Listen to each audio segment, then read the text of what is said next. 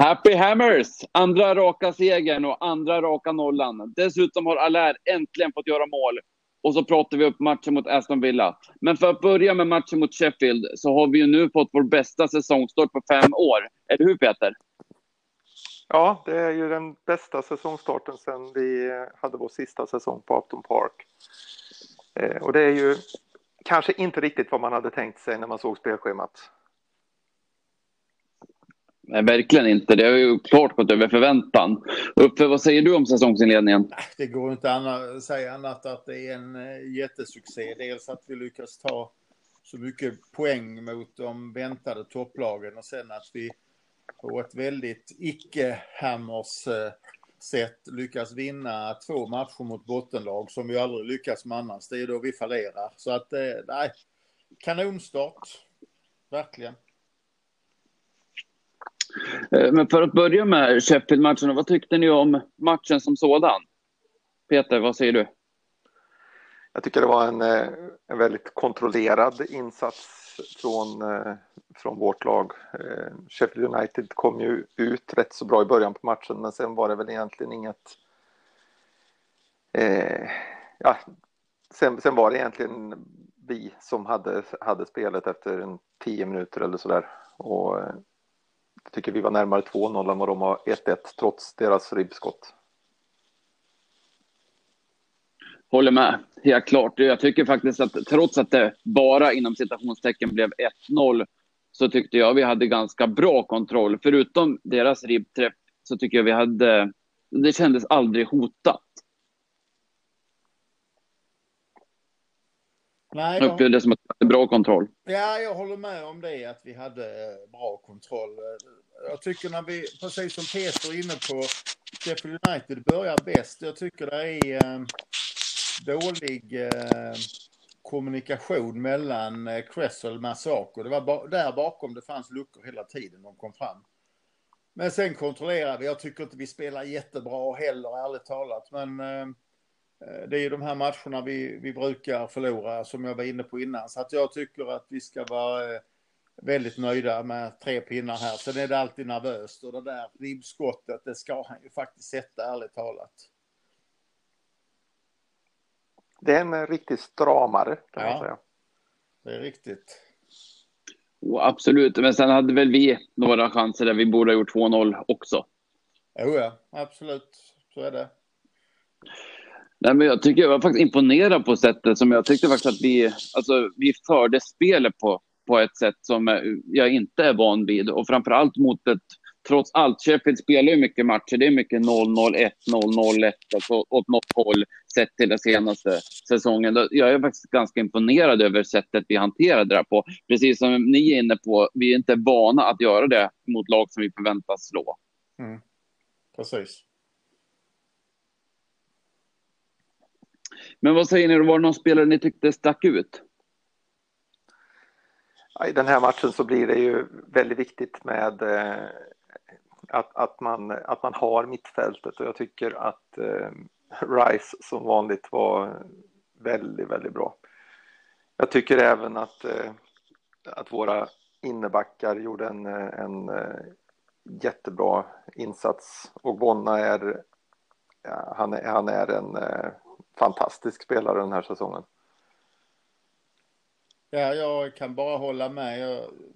Rice och Bonna är de två som, som eh, jag också tycker eh, står ut. Rice har ju en sanslös förmåga att, att, att bryta och vinna bollen även när han är egentligen bakom spelaren och även när han, de har dribblat av honom så kommer han tillbaka på ett sätt som han är närmast unik i alltså. Jag tyckte även Bowen var, eh, var, var på hugget och, eh, och var inblandad mycket. Sen är det liksom det här det klassiska end product som kunde varit lite bättre vid några tillfällen. Eh, så att, eh, men nej, det var de, de tre för mig. Ja, just det. Rice håller jag med om. Och det, det, blir ju liksom lite att vi sitter här och pratar om honom varenda, varenda podd känns det som. Men just nu är han så otroligt bra. Och den här matchen han gjorde senast tycker jag nästan är den bästa han gjort den här säsongen. Alltså, sättet han total dominerade mittfältet på. Det var imponerande ja. att se. Han ägde, ju, han ägde ju planen från straffområdet till egentligen till straffområdet. Men framförallt på, på, vår, på vår sida som Uffe säger så det var ju inte bara en och två och tre gånger som han var nere och, och klev runt eh, Sheffield United-spelarna och tog, bara, bara tog bollen ifrån dem utan det var ju fyra och fem och sex gånger också. Eh, så han, han gör ju en fantastiskt bra, eh, bra match. Sen har vi ju det här, the end product. Ja, det har vi ju. Jag ska inte säga att vi har, att vi har problem med det, vi har gjort rätt mycket mål, men, men i den här matchen och i förra matchen så är det väl där vi är, vi är svaga, liksom, kan jag tycka. Eh, där vi kliver på bollen en del. Mm. Och det syntes väl inte, inte minst i, i mitten på andra halvlek så, så tror jag att eh, Fornals började bli rätt trött för han, han stod på bollen rätt så några gånger då. Eh, men det var fler som gjorde sig skyldiga till det när vi hade, hade möjligheter. Jag tänkte på det i första halvlek när Zuzek hade sitt jätteläge. Jag, jag, var helt säker på att han skulle göra mål där. Ja, det är, bra. Ja, det är en bra chans, men det är... Antingen så blir det en felträff eller så har han inte riktigt koll på var målet är någonstans. Nej, det är väl så. Nu har jag ju aldrig sett sådana men... själv, men det är ju det jag, jag, jag gissade mig till att det var så. Ja, du har aldrig missat ja. nej. Nej, nej, inte jag heller.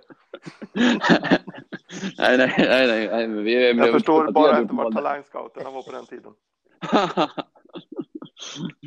nej, men alltså det, det är ju det, den där gör han ju normalt sett mål Det måste ju vara helt enkelt så att han får för mycket bredsida så att säga. Att det blir, att han vinklar den åt fel håll så att för mycket. Ja. Men, eh, men Allaire fick göra mål. Allaire gjorde mål och det var ännu mer en stramare. Ja, det där kan vi, kan vi ha en, en faktiskt en, en, diskussion om. Målet är ju ett jävla fint mål från i stort sett från stillastående och, och det är bra för hans självförtroende. Men, men fram tills dess så var jag oerhört frustrerad på honom och och det var flera tillfällen där jag känner att det där är en boll som borde passa honom perfekt. Han är stor och stark. Han behöver bara stå stilla och ta emot eller och, och nicka. Eh, möjligtvis ta ett steg fram och möta bollen. Men han, han förlorar de, de kamperna också. Så att jag skrek på honom flera gånger så sonen kom ut ur sitt eh, rum och frågade vad är det som händer? Så jag, han är så jävla dålig. Så att jag, jag var inte alls nöjd med honom eh, fram tills han tryckte in målet. Då var han förlåten för mycket. Jag håller inte riktigt med. Alltså jag håller med om det frustrerande, för det såg jag också många gånger. Men jag tyckte att han hade Eh, att han gjorde en bättre match nu än vad han har gjort på... Jag tycker att han tar små steg hela tiden. Det som är problemet, som jag ser det, är att de här små stegen är lite för små. Han borde ta eh, lite större kliv framåt. Eh, och det är, som du säger, så är det många gånger som man, som man tänker, vad fan, kom igen nu. Men det var å andra sidan flera gånger igår som jag tyckte att, eh, att han, eh, gjorde, han gjorde rätt, men det blev... Alltså han, han visade tecken på att, eh, att det var på väg åt rätt håll.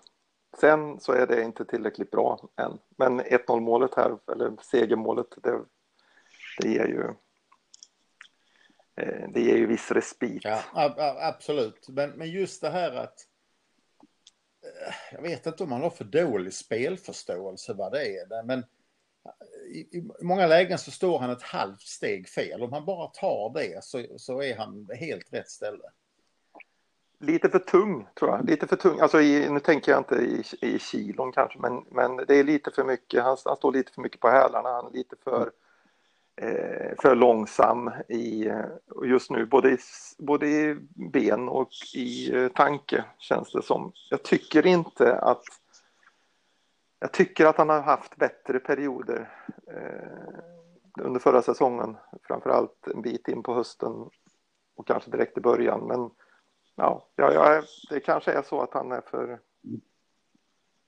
det kan vara så som du säger, men eh, jag hoppas att, att det är eh, sånt som kommer med form, självförtroende och eh, ja, att lättare, lättare mm. huvud. In, innan målet så var jag helt inne på att sälja honom i januarifönstret kan jag säga.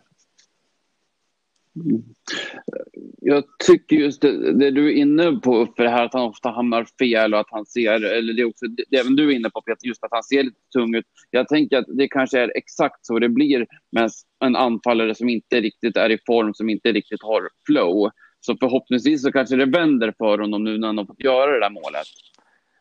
Ja, förhoppningsvis. Men, men eh, jag vill lägga till där på min eh, att jag, jag var inte så frustrerad över honom igår som, som Muffe säger nu, men jag, jag vet inte om inte jag fortfarande är inne på att sälja honom i januari. Det, ja, ja.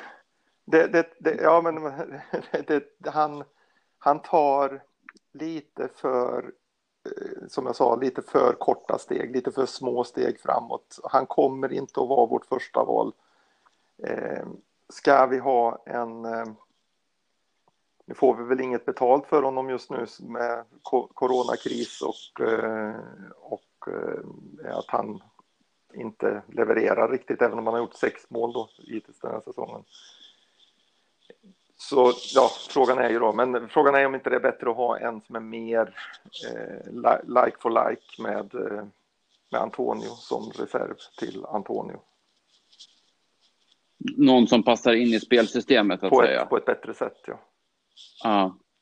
Men, eh, är, men, men om vi säljer Allaire, då måste vi ersätta honom. Ja, vi behöver ju köpa eller få hem en forward även om vi inte säljer Allaire. Så att det är, det är problem. Ja, exakt. Men det som hände vid målet här var ju egentligen det som vi har pratat om hur många gånger som helst här att ska man spela med Allaire så måste man ha spelare som kommer nära honom, som är, som är runt omkring honom och det var ju, det ju här. Här var ju både Bowen och Fornals inom fem meter ifrån, eh, ifrån honom när han, eh, när han satte bollen i krysset. Mm. Och det är ju precis så det måste vara för att han ska kunna, kunna leverera. Ja, precis. Det här var ju också hans första mål i hans, eh, hans första mål i seniorkarriären utanför, från utanför straffområdet. Ja, precis. Ja, ja, men det är ju just det här att han ska ju egentligen få, få avslutningslägena serverade till sig så att säga, så att han, att han får liksom det serverat på något sätt. Ja, eftersom han är stor och inte superkvick så är det ju, så är, så är det ju enklast då. Och apropå att vara stor, han, han eh, nu vet jag inte hur många nickdueller han gick upp i, men jag läste att han vann 12 stycken i alla fall. Eh, och det är ju ganska mycket. Det är ju bra i alla fall och det är ju ändå nyttigt i en sån här match. Men eh, mm. ja, nu gjorde han ju det avgörande målet och det förlåter ju såklart det mesta, men, men jag kan ändå förstå er när ni är inne på att sälja honom i januari. Sen är det ju det som sagt, vi betalade vad det nu var 45 miljoner pund för honom eller så. Det kommer vi ju aldrig vara i närheten av att få tillbaks nu. Han har varit här i två säsonger när vi kommer till sommaren och han har väl skrivit ett, jag vet inte, var, var det fyraårskontrakt, femårskontrakt eller något ja, sånt mm. Kvar i det bokförda värdet är ju i alla fall 20, nästan 25 miljoner pund eller något sånt där. Säljer vi honom för mindre än det så går vi minus eh, i, i bokföringen. Jag vet inte om han är hur, hur man ställer sig till det i, i eh, West Ham eh, till sommaren. Eller nej, man vill, man, man vill väl alltid, nej, man vill väl alltid att en rekordvärvning ska leverera så att säga. Men, men samtidigt kanske det är bättre att sälja honom nu innan han tappar allt. Om, om vi nu tror att det vänder för honom.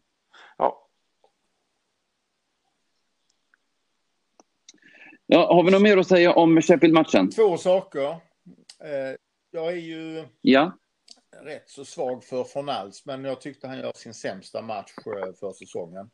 Han kom inte rätt i bollarna. Och, och nummer två är det ju enormt roligt när kommentatorerna eh, lyssnar på podden och, och plockar upp det där som Peter tog upp förra veckan med Cresswell och så mycket målchanser han skapar. Så att det, det tog han ju Niklas direkt där och, och eh, lyfte upp. Ja, en shout-out till Niklas. Ja. Ja, finns, finns det lite West Ham-supporter i Holmgren kanske? Nej, jag tror inte det.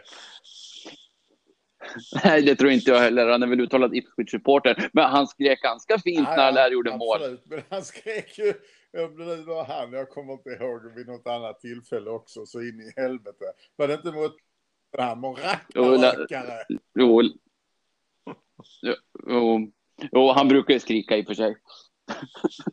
ja, jag tycker det är roligt. Jag vet att många är trötta på honom, eh, på honom dock, men, men jag gillar ja, det. Ja, jag har hellre lite för mycket engagemang än lite för lite. Ja, helt klart. Men, eh, men jag kan förstå också på ett sätt. Men, men jag gillar det. Ja. Jag, jag, tycker, han är jag tycker det är roligast att men, han lyssnar på podden. ja, det är helt klart. Så, Niklas, vi är jättetacksamma för det. Ja, det, är det.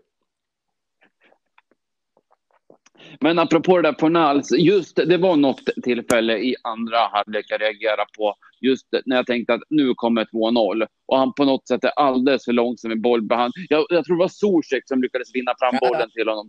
Det blev nästan 2-1-läge. Det var det jag menade förut när jag sa att uh, han trampade på bollen och det var fler lägen än det som han, uh, som han uh, Eh, ja, är, är för långsam både i ben och i tanke igår så att vi, vi tappar, tappar 2-0 läget som man säger. Eh, men vi vann och vi alla har väl rätt att göra en sämre insats kan jag tycka. Ja. Eh, arbetsinsatsen han gör är, ju, är det ju inget fel på, men, men däremot som sagt den här eh, the end product igår var ju inte, var ju inte översnittet direkt. Det är ju bara att se på assisten ja. till målet. Ja, ja, precis. Nej, men han, kom, han kommer inte rätt till bollen och sen Nej. ju mer han försöker, ju mer fel blir det någonstans. Va? Så att uh, det bara, det ja, bara börja om nästa vecka.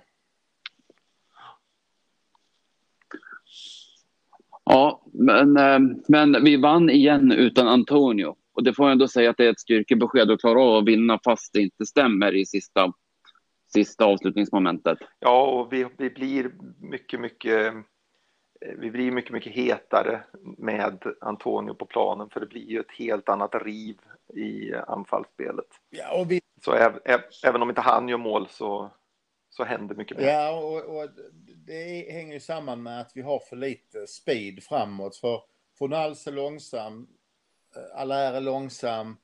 Eh, och sen så är ju Rice och Zuzek, hur, hur duktiga de än är så är de inga speedkulor. Utan helt plötsligt så är det Bowen och Massaker vi ska leva på. Det är lite för lite. Eh, ja, och, Bo och Bowen är ju inte heller en, en eh, supersprinter direkt. Han är snabb är men inte så snabb. Han är helt okej okay, tycker jag. De ja. andra två sticker ju ut genom att man ser ja. när de ska sätta fart att, att de trampar vatten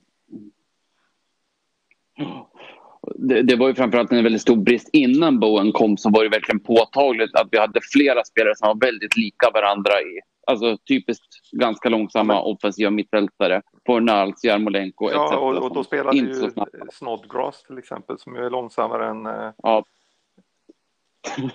ja, alltså han, han gör... Han, han, jag gillar honom men, eh, men han är ju, ingen kan ju beskylla honom för att vara snabb. Nej.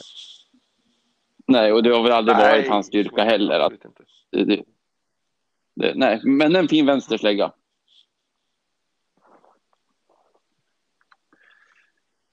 Vad säger ni, ska vi gå in lite på, har vi något mer att säga om Sheffield-matchen eller ska vi ja, gå in lite på Aston Villa? Nej, vi gör en, alltså vi, vi vinner ju en match, en, ännu en match där inte spelet funkar till 100 procent och det, eller där, vi, där inte vi får ut 100 procent av det vi gör eller så. Men det är ju en styrka bara det. Ja, och vi ligger bra till i tabellen. Oh, mycket bra. Nu tog i och för sig Burnley sin första seger här, men det, är ju, det betyder, vi är närmare serieledarna än en nedflyttning. Absolut, och vi ligger före Arsenal, Manchester City, Manchester United, även om två av dem har en match till godo. Så att, eh, nej, nej, vi ska, vi ska inte klaga. Det ser Nej. Och vi har... Det hade vi väl aldrig kunnat Nej. tro före säsongen. 15-10 målskillnad. plus fem. Det är ju helt, eh, det är ju som man nästan, ja förra gången var ju den eh, sista säsongen på Upton Park men dessförinnan så får vi ju tillbaks till millennieskiftet någonstans för att hitta ett, eh, en säsong där vi slutar med, med positiv målskillnad. Och pratar du millennieskiftet till 1900-talet? ja, precis. Självklart. Ehm, men får jag då ställa en fråga till er? Vet ni när vi senast vann tre raka matcher? Uffe? Nej, det kan inte jag på rak arm, men eh, nej, det kan jag inte. Det vet inte jag heller, men följdfrågan blir då, kan det bli så att det, det sker på måndag? Ja, det kan det. Självklart. Ja, absolut. Så vi, och Aston Villa har ju gjort några sanslöst fina matcher, men de imponerar ju inte mot Brighton här nu i veckan eller helgen. Känns inte de lite som att de tycker de måste spela lite på samma sätt som vi? Det vill säga att det funkar inte riktigt för dem när de ska föra spelet. Men däremot när de får slå lite djupledsbollar på Watkins och, så, och Graylich får, får utrymme så då funkar det. Absolut. För att, nej men som sagt, de var ju inte bra mot Brighton. Eller de var väl inte så jättedåliga heller. De hade ju kunnat få med sig en poäng där. Men, men ändå, de, de imponerade ju inte så sätt. Nej, men det är ju så. Eh, alltså, det är ju ett lag som har gjort superinsatser den här hösten och varvat det med en och annan lite sämre match. Eh, sådär. Och någon gång måste de göra det också naturligtvis. Så det här blir ju en, det blir ju en, eh, en tuff match på måndag naturligtvis, men eh, det ju, finns ju ingen anledning att, att ge upp den på förhand, för vi har också gjort väldigt bra matcher i höst och eh, varvat med en och annan som inte har varit riktigt lika bra. Ja, och vi, men... vi har bra självförtroende och vi har faktiskt hemmaplan också, så att... Eh... Nej, jag ser fram emot det. Ja, hur ska vi ställa upp då? Det, det där är en eh, typisk Jesper-fråga och, och den är väldigt enkel att svara på. Vi ska ställa upp det blir typiskt uppförsvar. Precis likadant, utom om Antonio är frisk. Då ska vi ha Antonio in istället för Allaire. Mm. Ja, är Antonio frisk så, så ska ju han in. Det tycker jag också. I övrigt så hade jag ställt, ställt upp ograverat. Och nu kommer Jesper att säga att han tycker Diop ska ja. in istället för Balbuena. Och, och sen, sen kommer alla att rösta på att Ben Rama ska komma in istället för Fornal. Så, så, så, det är bara ferierna som gör det. Ja, eller det var det du sa kanske. Jag, så, jag såg en omröstning idag på Twitter där 11 procent tyckte Fornal skulle behålla sin plats och 89 procent tyckte Bergman ska komma in. Hade de som, hade de som röstat fått ange sin nationalitet? Jo, den, snur, den snurrar i Nordafrika den tweeten. Ja. Det gör det. Ja, man får ju beundra engagemanget i alla fall. Tycker du vi ska byta ja, spelare? Nej, alltså jag, jag, är faktiskt så tråkig att jag håller faktiskt med. Alltså, det finns ingen anledning att byta. När, när, när, laget har varit så pass bra så finns det ingen anledning att göra något annat byte ja. än om Antonio är frisk då såklart. Men sen så är det ju det.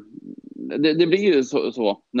Det blir ju mycket samma så här. Men, men det är ju för att det, på något sätt om vi ska prata upp matcherna så behöver vi ändå nämna hur ett potentiellt lag ska se ut och eh, när det nu har gått så pass bra så finns det ju ingen anledning att byta. Jag tänker också att det, att, eh, det är viktigt att, att spela igång det här, eh, få det till att bli ett, alltså ge de här spelarna som har fått chansen ifrån början att, att, att fortsätta se som viktigt för att senare kunna byta ut en och annan här och där och låta dem få, få komma in i ett lag som som funkar.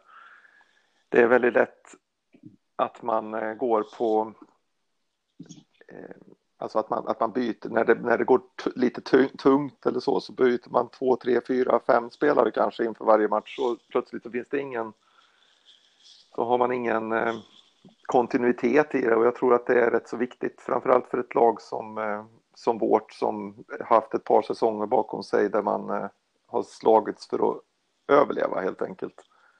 Eh, nu så kanske man kan bygga in lite stabilitet i systemet. Ja, och, och, och utgå lär ju, man lär sig varje match lite grann om hur, hur sina medspelare rör sig och när de sticker och hur vi vill ha passningar och, och sånt. Så att vi, vi kör på bara.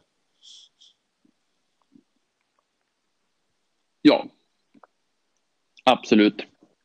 Och som sagt, det har ju gått så pass bra så det, det finns ju verkligen potential här. Och jag tänker på det du är inne på Peter, det blir på något sätt som att få det här vad ska man säga, lagmaskineriet att kugga igång. Så att då, då gör det ju inte så mycket om man måste byta ut en kugge längs vägen. För att det kommer ju komma en tid när det kommer skador, när det kommer ett tufft spelschema. Och då är det ju väldigt viktigt att vi har ett fungerande lag som, som, inte, som tål att det kommer en förändring här och där.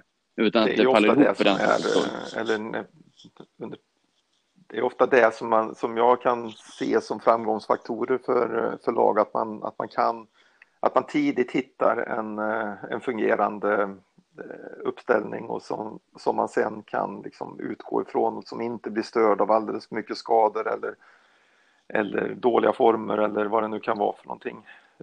Jag minns att vi hade vi hade första säsongen efter att vi blev uppflyttade när Pardew hade, hade oss den säsongen som ju slutade i, i eh, ja det var ju heartbreak var det ju naturligtvis men eh, det var ju en väldigt, väldigt bra säsong och hela första halvan på den säsongen så, så var det i princip samma lag som spelade. Eh, vi bytte ut Repka i backlinjen efter i januari när han blev när han ville hem till Tjeckien igen. Men i övrigt så spelade vi nästan samma lag hela tiden. Och går vi tillbaks till, eh, till eh, den bästa säsongen vi någonsin har haft där på 80-talet så var det väl samma lag. Det kan ju du mer om, men då var det väl samma lag i princip varenda match hela säsongen. Absolut, och då, då spelade vi ändå eh, åtta matcher på slutet på bara några få veckor där och vann med 1-0 i stort sett varje match utom när vi slog eh, Newcastle med 8-0. Alltså jag tror att, det, jag tror att eh, man har mycket att tjäna på att kunna att ha hittat den här uppställningen och sen kan man tweaka ifrån den när, när man liksom har skaffat sig en stabil grund. Och den är vi på, på god väg att, att skaffa nu. Men... Ja, det är bra. Mm. Ja, vi är inte riktigt vana vid det. Jag drog precis två exempelsäsonger och det låg väl med 25 års mellanrum ja, exakt. Eh, exakt 30 faktiskt, va? Var det inte det? Ja, men eh, Pardios säsong, det var ju var 2006, om det är den säsongen. Ja, då är det 20 år bara ja, emellan. när vi gick till FA-cupfinal. Ja, det är sant. Ja. Absolut. Ja, det är ändå lång tid. 15 år till nu då. Sen får vi, ja. Nej, men på, så att vi får fortsätta hålla oss skadefria i alla fall. Och då, då har vi faktiskt chans att verkligen bygga upp ja, ett bra, inte, ja, vi, en bra vi grund. Inte ropa hej nu, utan vi vill ta så många poäng vi kan så att vi slipper hamna nere i botten. Exakt, och, och det är det som är eh, Helt klart. Det, det, det, val som, eh, som vi gjorde här nu under sommarfönstret och även förra vintern, det som, som då Pardew, eller som Pardew, som Mois har gjort eh, är ju att, eh, att ta in få spelare som ska, som, som, ska vara bra spelare. Det har han ju det har han ju lyckats rätt så bra med, de som, de, de som man har tagit in. Men det innebär ju att vi har en väldigt, väldigt smal mm. trupp. Alltså det har vi pratat om innan. Och det, vi har en smal trupp, men håller det här, som ju faktiskt är en liten, liten chansning, i alla fall från hans, från hans sida, Eh, men håller det så innebär det ju att vi kan lägga till ett par bra spelare kanske i vinter, ett par bra spelare till sommaren. Plötsligt så har vi ju en, en eh, bra, stor och bra trupp i, i framtiden. Men eh, det, det krävs ju att vi har att vi har lite flyt med skador och, och formsvackor och sånt här framöver.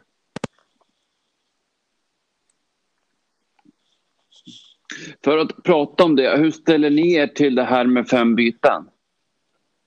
En sån här säsong är det väl inte fel att ha det. Sen, eh, Sen är jag ju gammeldags så att jag, jag tycker inte om för många byten men den här säsongen kan jag faktiskt acceptera och respektera det.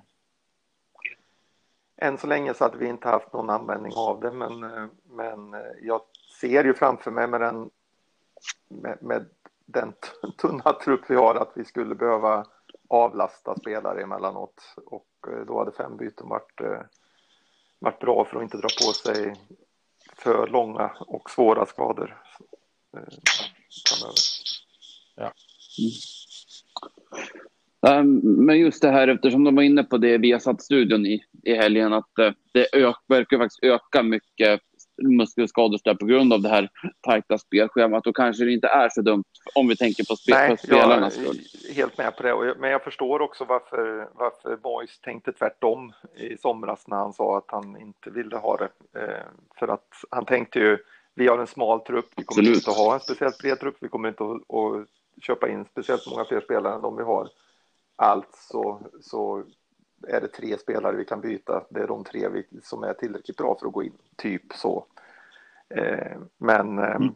jag mm. tror att fem byten hade talat för oss i alla fall här framöver. Just med det som bakgrund. Ja.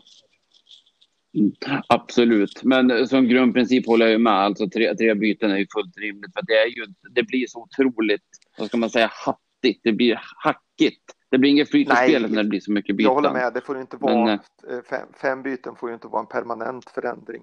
Vilket det naturligtvis finns en risk att det är eh, när man har infört det en gång.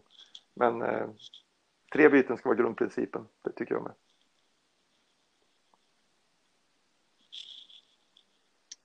Yes. Har vi något mer att säga om Villa-matchen? Det ska bli intressant att se hur vi kan kontrollera Grealish. Eh, det blir intressant att se hur vi kan kontrollera eh, Grealish och eh, han gamla Everton-spelaren. För det är väl de som, de känns ju som ett, eh, ett tufft eh, tufft motstånd eller ett bra mittfält. Ja, det blir Rice och Zuzek som får stänga Grealish så att han inte får för mycket utrymme. Och så får vi se till så att inte Watkins får springa djupled. Ja.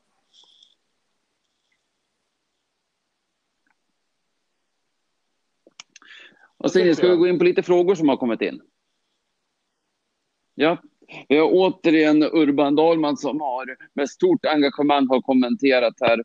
Eh, han börjar med att lyfta fram att vi kanske nu är tillräckligt bra för att, ha olika, för att kunna anpassa taktik efter motstånd och att även rotera när spelschemat blir, blir stort. Det är lite det vi var inne på tidigare, men eh, vad säger ni om det? Rotation, jag tycker inte vi har eh, än så länge eh, visat upp att vi har spelare som kan gå in och, och som vi var inne på, jag tycker att de har hittat sina roller. Så har, har vi inga skador och de känner sig fräscha så, så kör vi med det vi har just nu.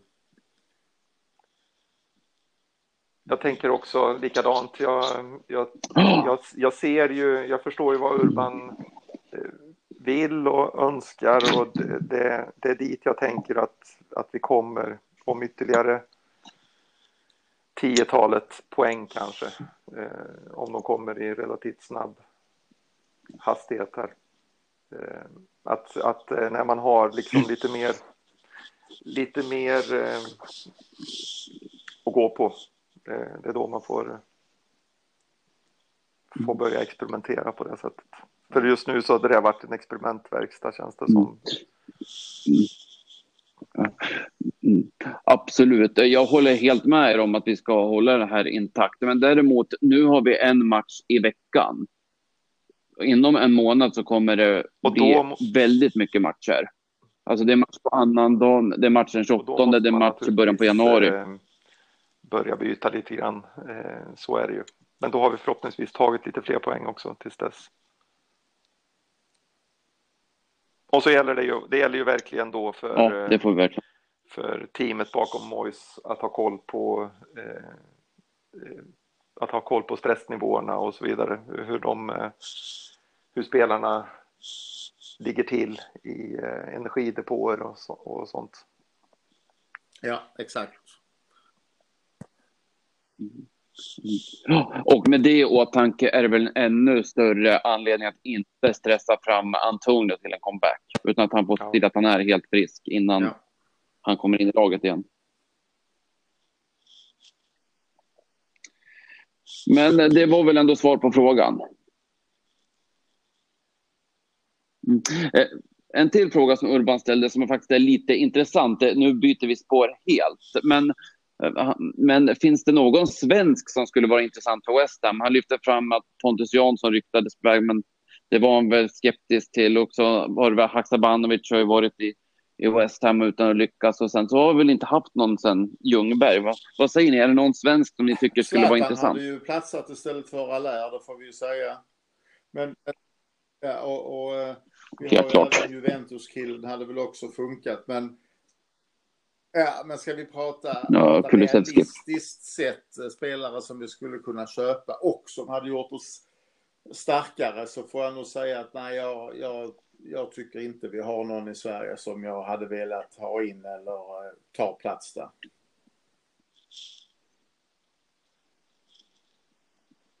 Nej, helt enig. Alltså ärligt talat, det är faktiskt bara Zlatan. Sen klart, Kulusevski kan spela i Juventus, kan väl spela i West Ham. Men, men ärligt talat, nej, Pontus Jansson vill jag inte ha in och det såg vi även i landslaget att han har inte varit tillräckligt bra där heller. Vigge tycker jag inte är något att ha. Han skulle inte vilja gå till oss heller, men, men jag ser inte honom som en bättre mittback än Obonna, Balbuena och Diop. Ah, problemet med de svenska Peter, spelarna som, alltså, som vi har är ju att man är eh, att de som skulle kunna gå till oss och som skulle kunnat gå till oss genom åren eller så som man hade tyckt hade varit eh, spelare man hade velat ha. De är oftast alldeles för dyra och tycker själva att de är alldeles för bra för ett, ett lag som eh, som West Ham i mitten på Premier League.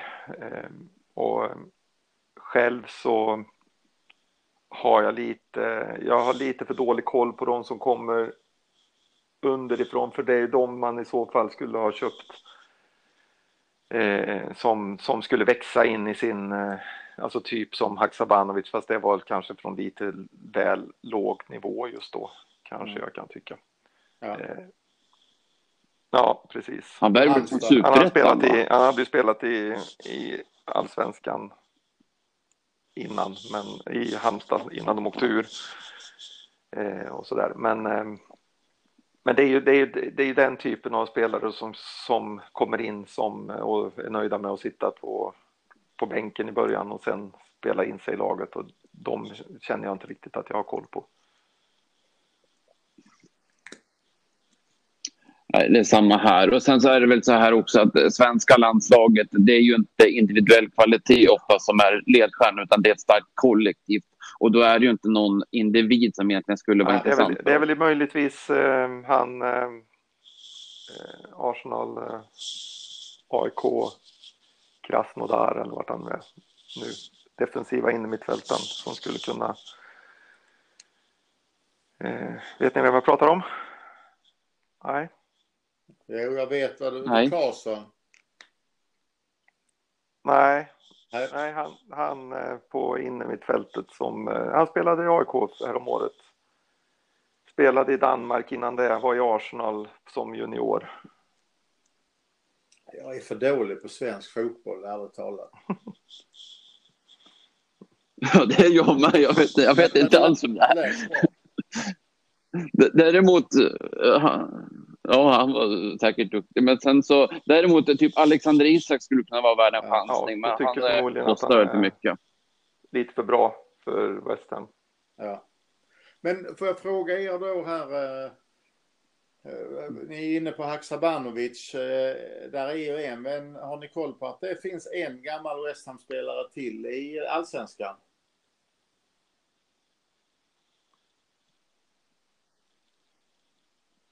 Som, nej, som inte just spelar. nu. Jag kommer ihåg Alexander så. Ja, nej. Det är en liten slamkrypare för han har nog inte gjort en A-lagsmatch för West Ham. Jag tänker på han Djurgården eh, som gick till Liverpool. Men eh, han för ålänningen. Nej, han spelar han, han har väl slutat va? Han spelar Östersund. Nej. Blair Turgott. Jaha. Absolut. Spelar han i allsvenskan? Missat. Ja. Kristoffer Ja, Olsson det har var faktiskt jag jag också. om. Men jag tyckte om honom när han spelade.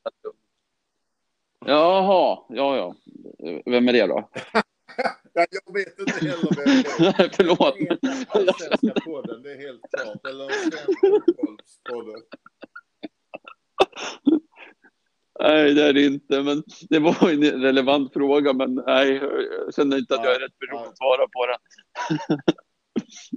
Men- Men apropå Brad Turgott, alltså jag trodde, jag trodde faktiskt verkligen mycket gott om honom. Han slog ju igenom i en Men han var generation väl som- en av de som såg kastades lovande under, ut, men som det inte så mycket av eller under bussen eh, av eh, Ja, vår kära Ja. Sam Allardyce när han skulle bevisa att det, han behövde köpa spelare i januari. Ja, tyvärr. Det, det, det är jo, sådana exakt. spelare som det, är säkert fler i det laget som, eh, som, eller av de spelarna som fick debutera då och som fick vara med i den matchen som hade kunnat få hyfsade karriärer i alla fall. Eh, hade de varit riktigt bra så hade de klarat sig ändå, men eh, de vi hade säkert haft en och annan som, som hade kunnat gjort en och annan till A-lagsmatch om de inte hade blivit insläppta allihop på samma gång. Till slakt. Ja. Ja, det var tråkigt. Ja, men det var ju kul att han hamnade då är vi i, överens om i att alltså Östersund. är va? inte Kristoffer Olsson aktuell för West Ham med tanke Nej. på att eh, ni inte ens vet vem jag pratar om och jag Nej, själv inte kunde nej, på och, det. Jag ber om ursäkt för detta alla ni som gillar nej, och jag tror att svar... Ja, nej, absolut. Det är väl inte så att det är något emot svensk fotboll så sett. Det är väl bara det att vi, ja, vi har lite andra prioriteringar. Men, men, men däremot, det är ingen jag Nej, ser han skulle ta plats i, ta plats i West Ham i alla fall. eh, Bänkspelare. Ja, ja. Men eh, nej, men, men annars så nej. Alltså det är klart Kulusevski, Zlatan, men, men de kommer ju inte komma. Fast det skulle ju vara kul med en jäkla bomb där. Zlatan kvar på West Ham. Men då är ju problemet att då skulle vi få en massa svenskar som går in i våra, våra kommentatorsfält och förpestar.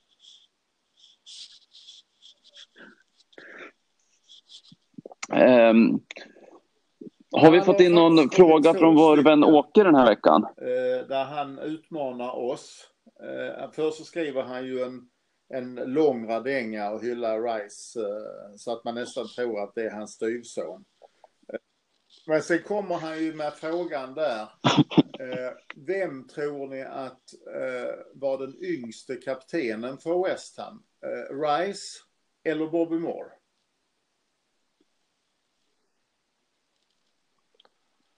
Oj, lite före Ja, min tid får jag erkänna. Jag vet faktiskt gissa inte när Bobby Moore blev kapten. Att Rice är yngre än vad Bobby Moore var. Och det är helt riktigt. Rice blev kapten i yngre än Bobby Moore. Eh, den andra frågan, där lyckas han få in Rice igen och säger att Rice har nu spelat så eh, eh, många minuter i landslaget, i engelska landslaget. Så att man får gå tillbaka en bit innan man hittar en spelare som har spelat fler, en West Ham-spelare som har spelat fler minuter i landslaget än vad Declan Rice har gjort. Eh, vem tror ni det skulle kunna vara? Vad sa du nu? Som en West Ham-spelare som under tiden i West Ham som Ja. har spelat fler minuter i landslaget än vad Declan Ja. Rice har. Ja. Uh, Matt Upson var väl i alla fall den senaste som gjorde Ja. mål som West Ham spelade i engelska landslaget. Men uh, något säger mig att det inte är han. Det var tio år sedan han gjorde mål. Så att han, Rice är nu den senaste efter Upson. Ja, precis. Men vi pratade, men speltid så har han spelat mer. Har, har Rice spelat mer än Upson, eller? För det var det som frågan var, eller? Ja, frågan var vem som var den senaste som har spelat mer minuter i Ja, precis, precis, precis. Mm. Ja, jag försökte Och resonera innan det lite hade bara. vi ju Trevor Sinclair Mm. och Rio Ferdinand Mm. lite grann. Och, nej, Rio spelade inte i West Ham när han spelade i landslaget kanske. Ja, Alvin Martin, Tony Cotti. Ja, precis. Då är vi tillbaka på 80-talet. Då är det Brooking då. Det är helt rätt igen Peter. Ja, Peter ja, eh, dominerar här.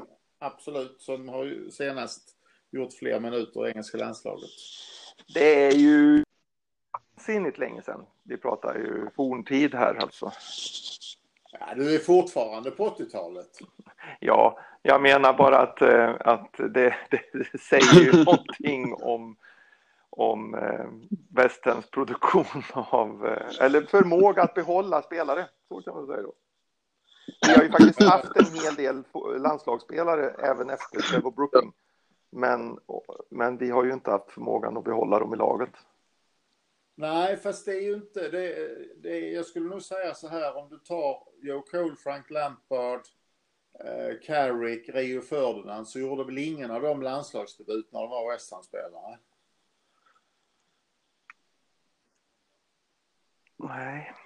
De lämnar ju... Tveksamt ja, vi, hade ju, vi hade ju tre spelare, men det var ju inte dem. Det var Trevor Sinclair och det var David James och det var det var en tredje som var med då och spelade VM 2000 va?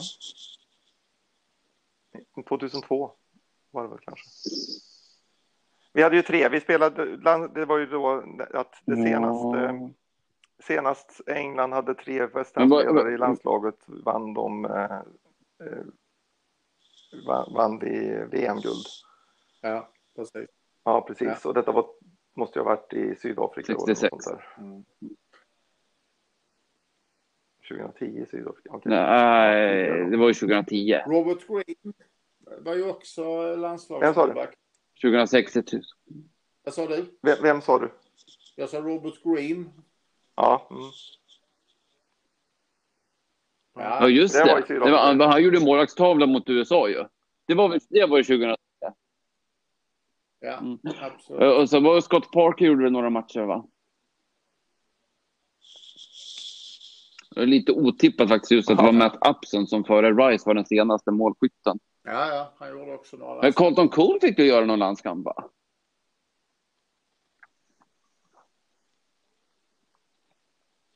Ja. Nej, inga fler frågor för eh, Har vi något mer att säga? Nej. Nej, och inte från våra kära lyssnare heller. Har vi något avslutningsord då? Att jag hoppas att Antonio är tillbaka nästa vecka. Även om han börjar på bänken så kan han komma in och röra om i andra halvlek. Ja, absolut. Det blir ett helt, blir helt annan spets med honom. Pressar motståndarens försvar på ett helt annat sätt. Nej. Peter, har du något avslutningsord? Det är bara att det är bara att fortsätta på den inslagna vägen. Jo, jag har ju ett avslutningsord förresten. Årets julklapp. Uh, årets julklapp. Vet ni vad årets julklapp är? Årets julklapp. Uh, ja, det vet jag. Ja, det är ju den... Ja, det vet jag också, men du får säga Peter. Klädkollektion som West Ham Fans Sverige har, har tagit fram. som vi naturligtvis hoppas att eh, ni alla ska gå in och kolla på. Ja, det ligger någon artikel på Svenska fans och det finns i alla sociala medier. Eh, och eh, rätt så många ska ha fått mejl om dem. och ja, tänk på era nära och kära och ja, det... ge dem en fin tischa eller en mössa eller en buff. Så, så känner vi oss alla snygga här framåt jul. Ja, precis. Ja, ja, ja, det var inne och handla. Vi, ja, vi äger väl alla någon form av de här exemplaren själva. Det är ju fina kläder. Det är det absolut. Ja, och nu tog vi fram, eh, det sista vi tog fram nu var ju en uh, tränings... Så då vet ni vad... Träningstisha till den som vill bli av med, med med skinkkilorna här under december. Ja, jag tänkte att jag skulle spela innebandy i min där, men eh, det är ju inte så smart i dessa tider. Men däremot så är det väldigt smart att göra sina inköp i julhandeln via internet just nu och ja, inte i butik. Så då har ni ett öppet mål här. Eh, beställ gärna.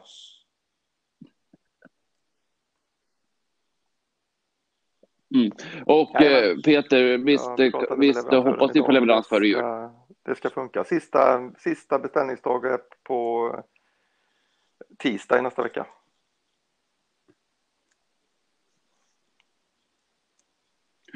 Ja, vi skickar ut eh, ytterligare påminnelser såklart så att ingen går miste om detta. Det gör vi. Ja, ska vi tacka så mycket för idag då? Tack för att ni var med. Tack för att ni lyssnat. Vi säger come on you Lions and we'll forever blow and bubbles.